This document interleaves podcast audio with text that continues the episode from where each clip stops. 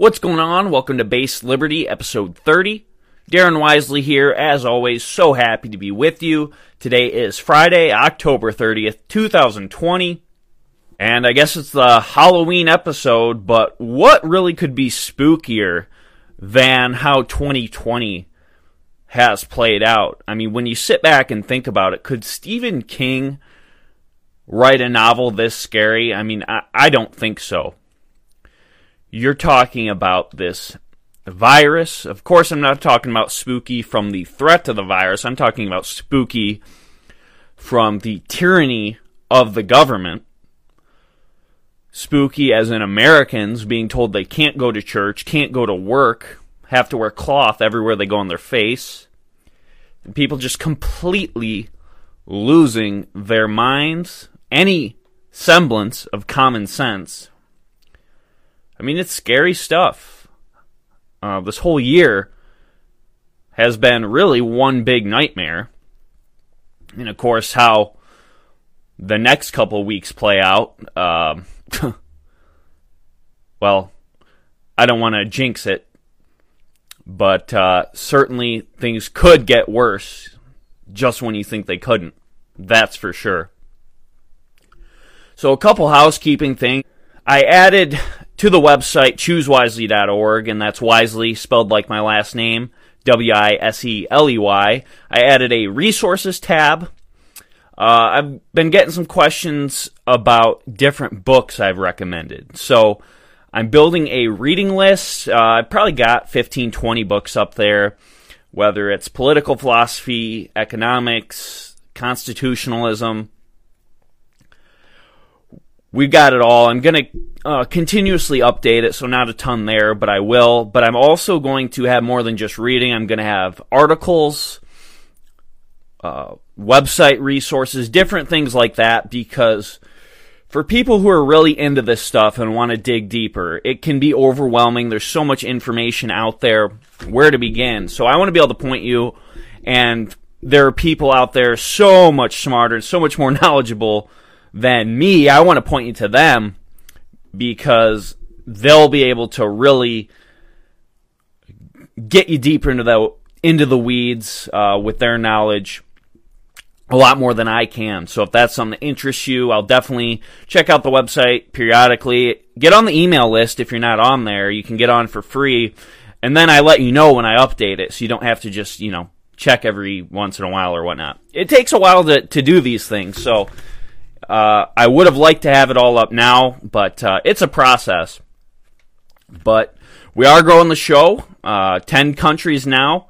So, really appreciate your support. As I said at the beginning, we're on episode 30. So, subscribe wherever you're listening. Leave us a review if you haven't. Share this with your friends. Uh, that's how they're going to get to know the truth because we know the mainstream media really just doesn't report any of any of the stuff that Americans or people around the world need to know.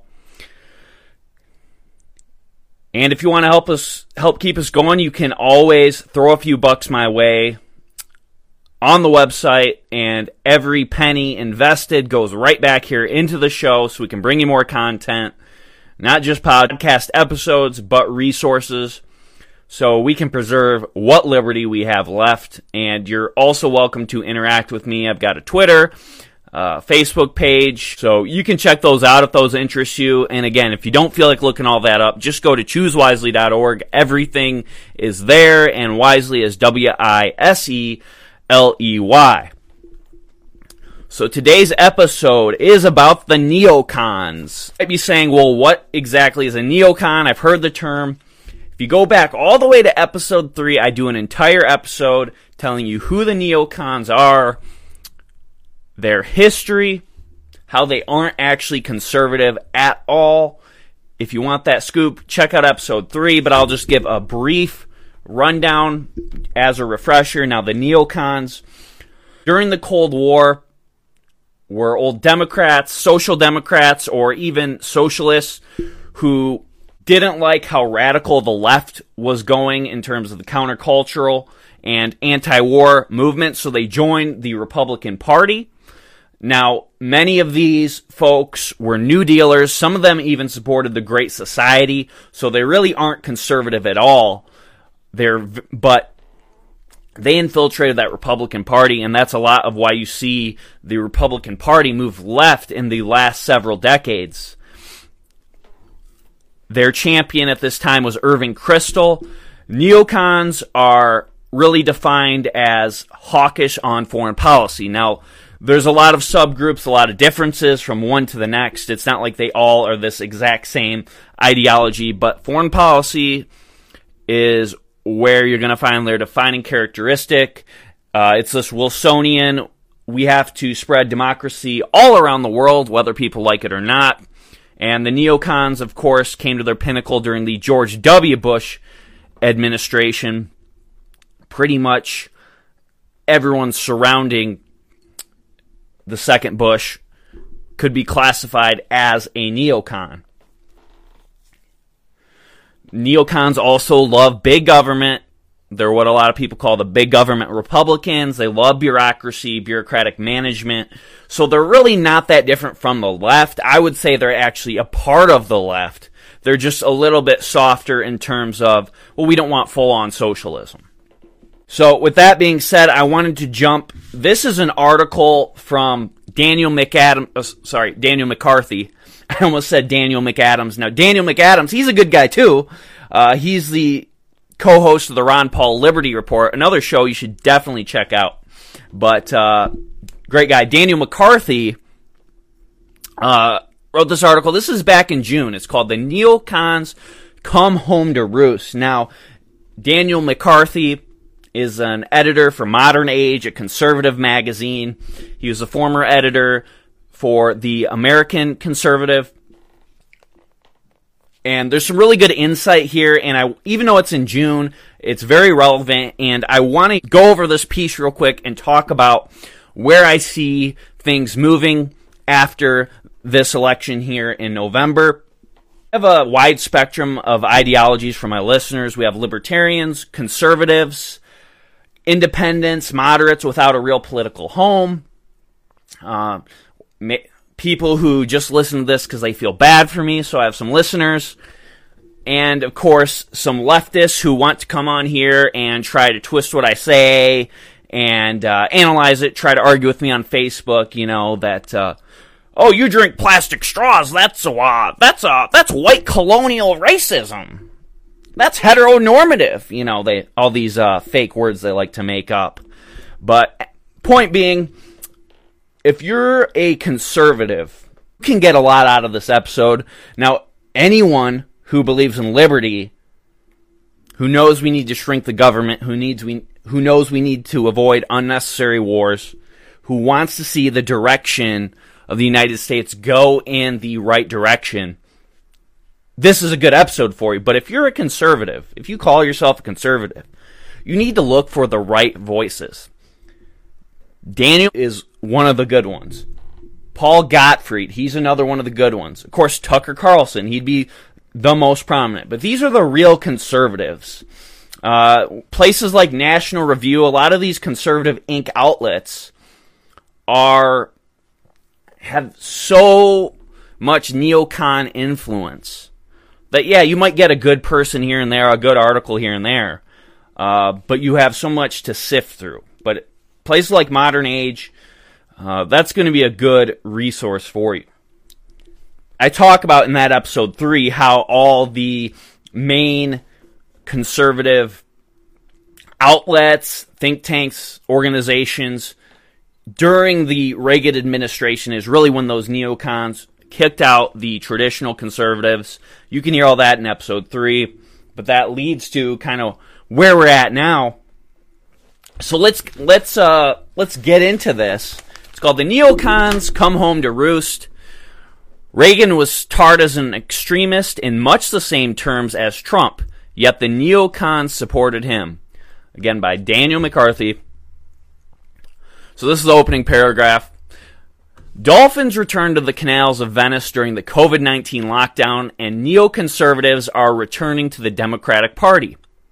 Bill Kristol and his colleagues at the Bulwark support Joe Biden for president.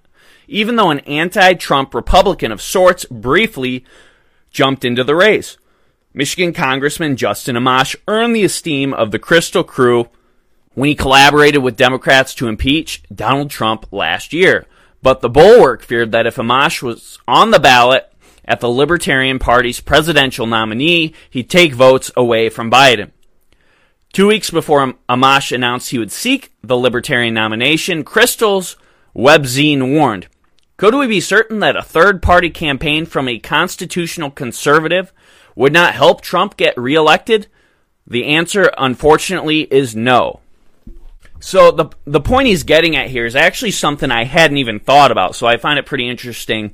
You might know uh, Michigan Congressman Justin Amash joined the Libertarian Party and considered running for, or he said he would very briefly run for president, and then suddenly backed out. And to anyone who followed that, that was really kind of odd. You know, a lot in the mainstream, you know, third party doesn't really have a chance, so maybe you didn't follow that at all, unless you're really into this kind of stuff. But I found it odd that he jumps in late, jumps out almost right after. But the point McCarthy's making is some people claim that Amash would take votes from Trump. That's reasonable because Amash, of course, was formerly a Republican. But the case he's making is that Amash would actually take votes from Biden. And because these neocons, because the neocons really are the establishment, because we all know both the establishment, Republicans and Democrats love war. Uh, of course, think about Clinton, think about Obama, think about, and then the Republicans, the Bushes, the Cheneys, McCain's, etc. That the establishment types would be somewhat friendly to Amash, and being from Michigan, he would probably get a decent amount of votes and he would take more votes from Biden. And we know Michigan was a really, really tight state that Trump won in 2016 and really taking just a tiny sliver of votes in a state like Michigan from one candidate or the other could really influence the election. So the case McAdams makes, and again, I hadn't really pondered this. I'm not saying I wholeheartedly support it, but it is interesting is that the establishment talked Amash out of running because he would actually hurt Biden more than Trump. He goes on later. The first generation of neoconservatives migrated from the Democratic Party to the GOP after the Democrats nominated George McGovern for president in 1972.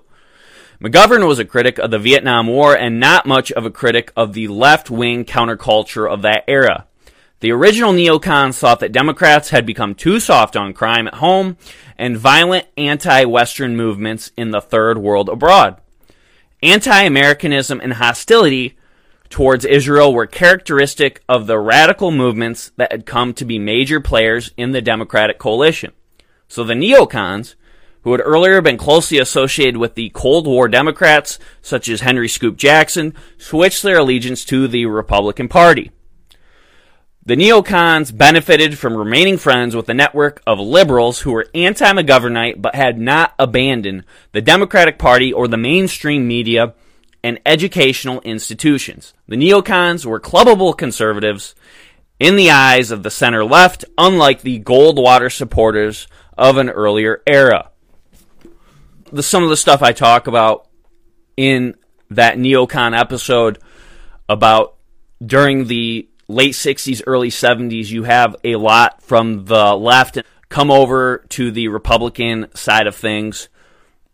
They really didn't like the anti war and the counterculture from the Democratic Party at that time. So you see the Republican Party, unlike the Goldwater, more farther right, you see them drift more toward the left. He goes on, Ronald Reagan was tarred as an extremist and an imbecile, unfit for office in very much the same terms as Trump has been. Yet the neocons supported him. Why now do they agree with the standard Democratic denunciations of a right leaning Republican president? And why is the Democratic Party of today, which is much more culturally radical than the party of McGovern, now acceptable to the sons and daughters of the neocons who left the party in the 70s and 80s? This is a really good question because there's been a lot of comparisons, um, just like I, Laura Ingraham's book, uh, Billionaire at the Barricades, comparing kind of the Trump and Reagan phenomenons. So this question, why did they support Reagan but not Trump? And he gets into this, and I think this is really some good insight. If crime is a key concern, today's neocons should be supporting the president who made American carnage a major campaign theme. If Israel is a paramount concern, why aren't they supporting the president who moved America's embassy to Jerusalem?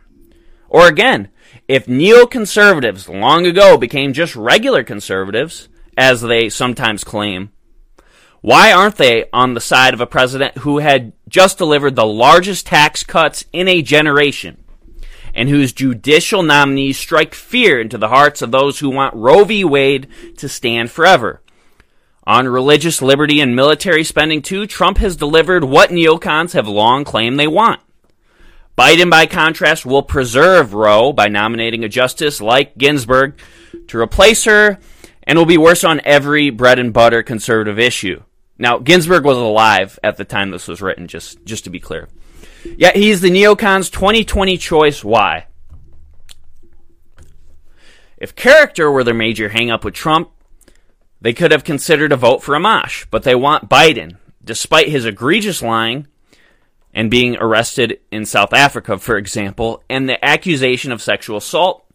The most notable surviving first generation neoconservative, a 90 year old Norman Podhoretz. I might have pronounced that wrong, and I talked about him in episode 3 and probably pronounced his name wrong then.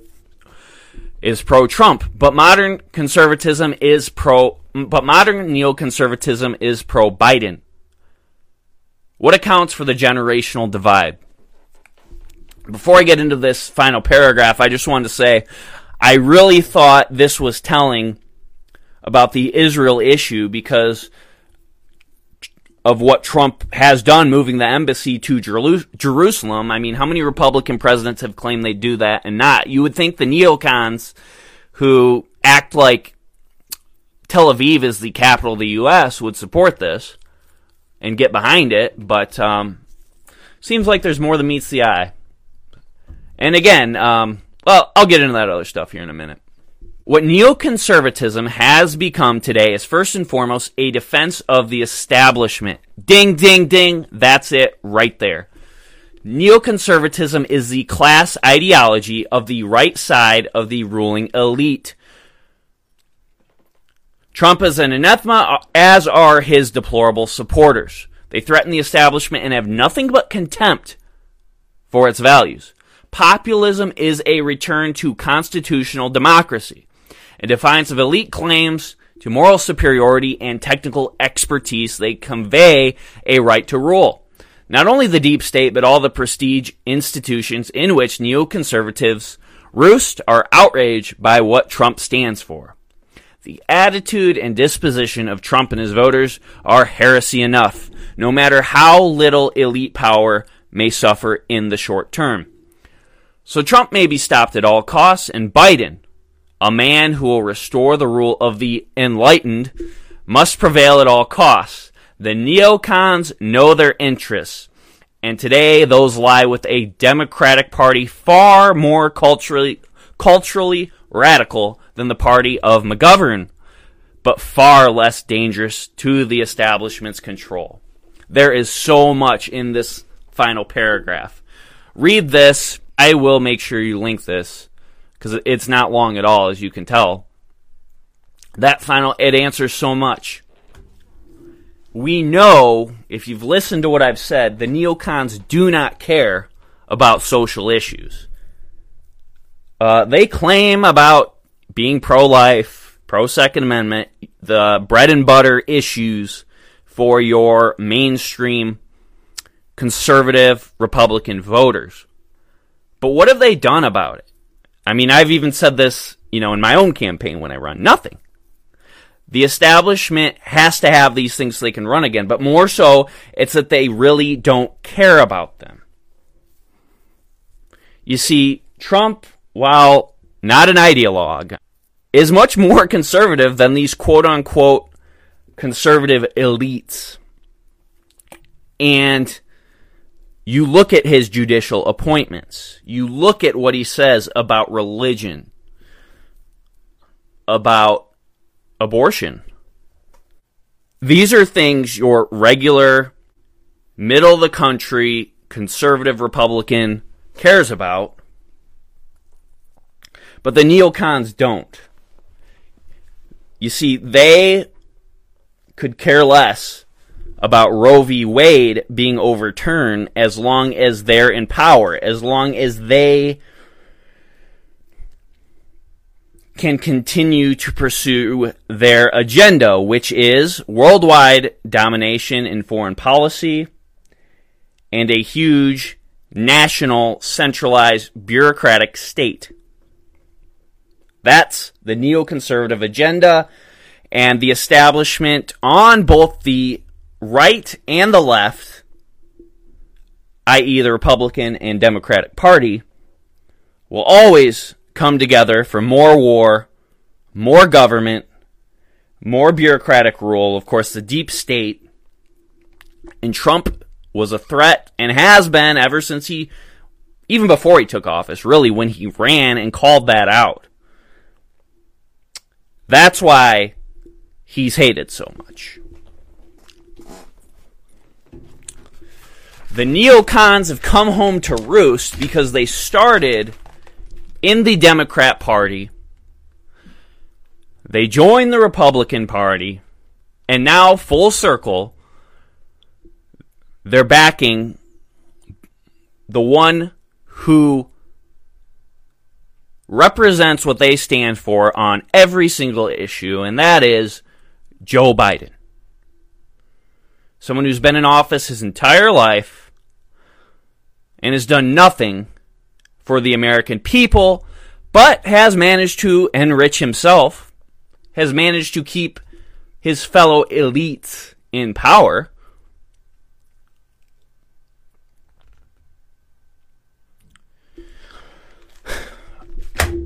So I'm not going to sit here and harp about what the neocons, who they are, all of that. Um, again, episode three if you want to hear more about that. If you like this kind of stuff, I can do more topics on it. But what I wanted to get to, and I don't want to go too long, is where is conservatism going to go after this election? Because this is interesting to me, but I think it's important.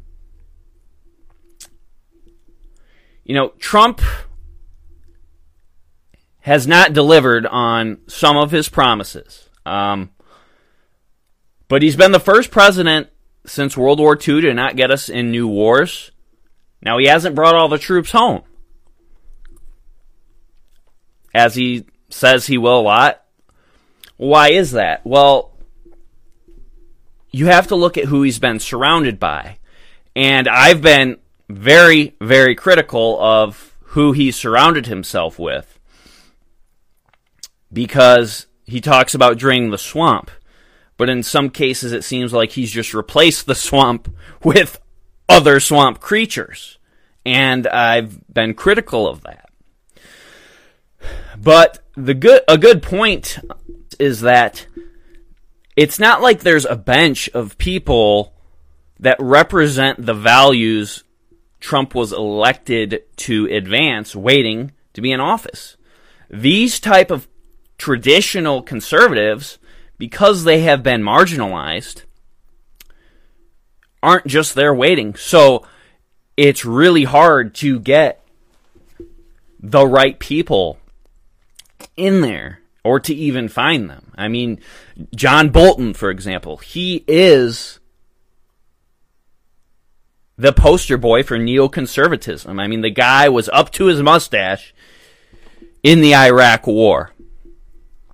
Uh, thankfully, he's out of there. I think if Trump wins, then there's an opportunity to get more of the good guys in there. But they're just few and far between. So it's something on the surface a lot of people don't realize, but you have to look, you know, unfortunately, we have this gigantic bureaucratic state. And there's just so many people entrenched in there. Uh, as much as I'd love to see it, you can't just get them out overnight. So I'm not I'm not um, taking all the blame away from Trump, of course, but that is the reality of it. But I think Trump's presidency for the conservative movement, and again, if you're a conservative, this should really matter to you, has been good because even since before he was elected, so now we're talking since 2015, five years. I mean, how many people even use the term neoconservative or neocon in their vocabulary? Now, I mean, not everyone has an exact definition and, and you know, history, but it, it's tossed around a lot more. Um, people realize the establishment is the enemy. I mean, a lot of people fall into this trap and I understand why, because the mainstream media, they paint it as, well, it's Team Red versus Team Blue. Uh, not really. It's really the ruling class versus the ruled, the elites versus the average Joe. I mean, that's really what it is. I mean, you're telling me there's a huge difference between Mitt Romney and Hillary Clinton? On the surface, yeah, I mean, that's what CNN, Fox News, all them will paint it as, but I mean, it really isn't that. Uh, there's a reason that these never Trump Republicans would back Biden. they share that ideology of protecting their own interests as elites. You see, neoconservatism is, as McCarthy said, a class ideology of the right side of the ruling elite. I mean, I've never heard it phrased that exact way, but that sentence is perfect. It's perfect. But why is it good? Because people are waking up. I mean, I mean, look at Tucker. I mean, his ratings surge. You know, do I agree with them necessarily on the trade, the tariff stuff? No. But, I mean, these guys represent what real conservatism is why else do I think this is good for the movement? I mean, you got to look at the future, the young people. You look at college age students, you look at millennials. They're the people who call themselves conservatives, who vote Republican, who are right of center. They're not looking to be George W. Bush Republicans. And that's a good thing. They're really looking for this paleo conservative or at least this nationalist populist style of conservatism. And you didn't have that before. So I think these last five years have been good on that aspect of it. And I would like to see the trend continue. Now, that leads me to this election. If Trump wins, you have four more years of this. He gets more of his guys in office. Presumably, he endorses down ballot, whether it's Congress, whether even, you know, I mean, state governor type races, and maybe gets more people with that type of bent, not just a generic, you know, moderate Republican, squishy Republican, but someone who has some type of principle and again, that's just going to influence whether it's think tanks, whether it's media. Uh, get more of those voices out there. The type of voices, yeah, most of those people who were marginalized in the 70s, 80s, 90s, I mean, they're either gone or, you know, they're out there. But there can be a new generation of traditional conservatives. Uh, likewise, if he loses this election, that I mean, it's going to be interesting would be interesting for a lot of reasons, but just speaking in this ideological perspective, that's where it gets real interesting. I mean, do you see Trump, if he loses, in terms of his influence on the conservative movement, as a blip on the map?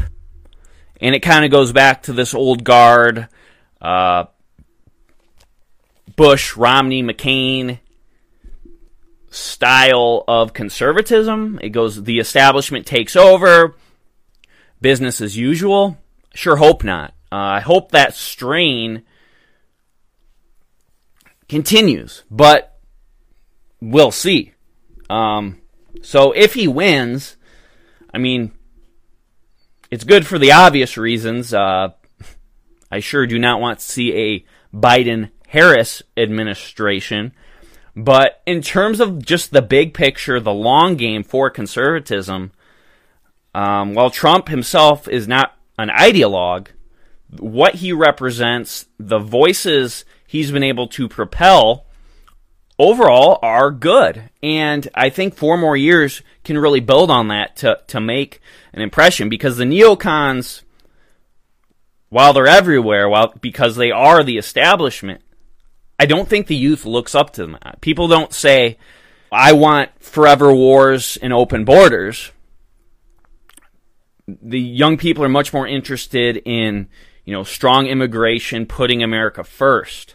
So, just an interesting take. I thought this article was interesting. I thought kind of seeing how, you know, it go into the election. And we'll try to get one more episode out to you before Tuesday's election. Have a great weekend. Enjoy yourself out there. Stay safe. We'll talk to you soon. Take care.